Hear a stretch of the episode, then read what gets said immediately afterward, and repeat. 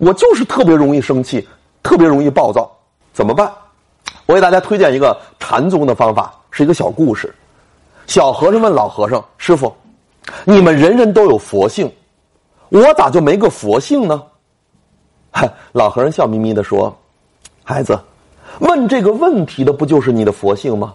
多问几遍，你就找到了自信光明。如果大家不能理解这个案例，我给大家通俗化一下。有一个研究生跟我说：‘老师，你们人人都有控制力，我咋就没个控制力呢？’我说：‘你别激动，别激动，你想一想，问这个问题的不就是你的控制力吗？对吧？你多问几遍，你就把自己管住了。’你经常说，我怎么没有脑子呢？各位问这个问题的不就是你的脑子吗？你说我怎么有理性呢？问这个问题的不就是你的理性吗？所以这叫反问法。事到临头，你就点着脑门反问自己：我这是怎么了？我没有理性吗？我那些书白读了吗？我那道理白学了吗？如果你实在没那可问，你就问一句：我这是怎么了？我这是怎么了？我到底是怎么了？你问三遍，做个深呼吸，立刻就能恢复正常。我们有些同学呢会到留校，老师会带学生，我我就觉得呀，当老师带学生是一个特别挑战的事儿。二零零八年我送走了自己最后一届八零后的学生，二零一七年我送走了自己最后一届九零后的学生，从二零一八年开始，学生都是零零后的，我都觉得有好几道代沟，根本就没法交流，而且他们有些行为太奇怪了，我完全理解不了。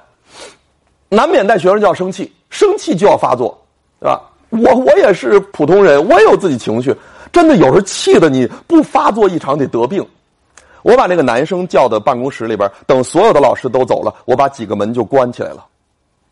这个小伙子看我关门，就自动的退到一个墙角，比较便于防守的地方。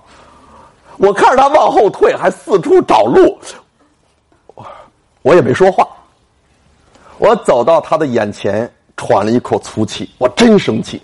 然后我点着他，我跟他说：“我说你要是我儿子，我今天就把你打住院。”我以为能震慑住他吧，其实完全没有。他靠着墙角倔强的瞅了我一眼，说：“你要是我爹，咱俩谁住院不一定。”！我跟你说，我都觉得我的心脏像个报纸一样，咔就被人拧了一下，我那个火啊，腾一下就上来了。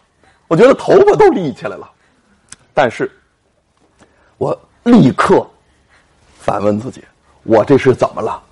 我跟一个孩子，一个小破孩较什么真儿？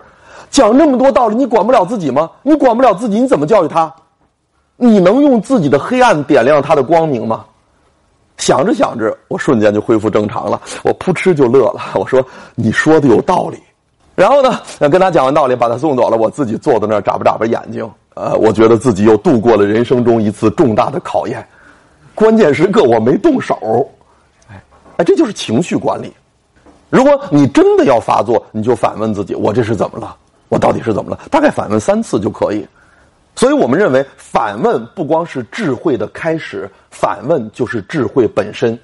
只要你心里有反问在，你的智慧就在。一点孤灯可以照亮万古长夜。我们的心里有欲望，有情绪，有喜怒哀乐，有纠结，有痛苦，有绝望。我们心里装着太多的负能量。不过没关系，在这些黑暗交织的呃情况下，只要你有反问在，这一盏灯一亮起来，立刻就能把那些黑暗都给驱散了。所以大家要养成一个反问的习惯，事到临头反问自己：我到底是怎么了？我做不到吗？啊，书白读了吗？我管不了自己，我怎么管别人？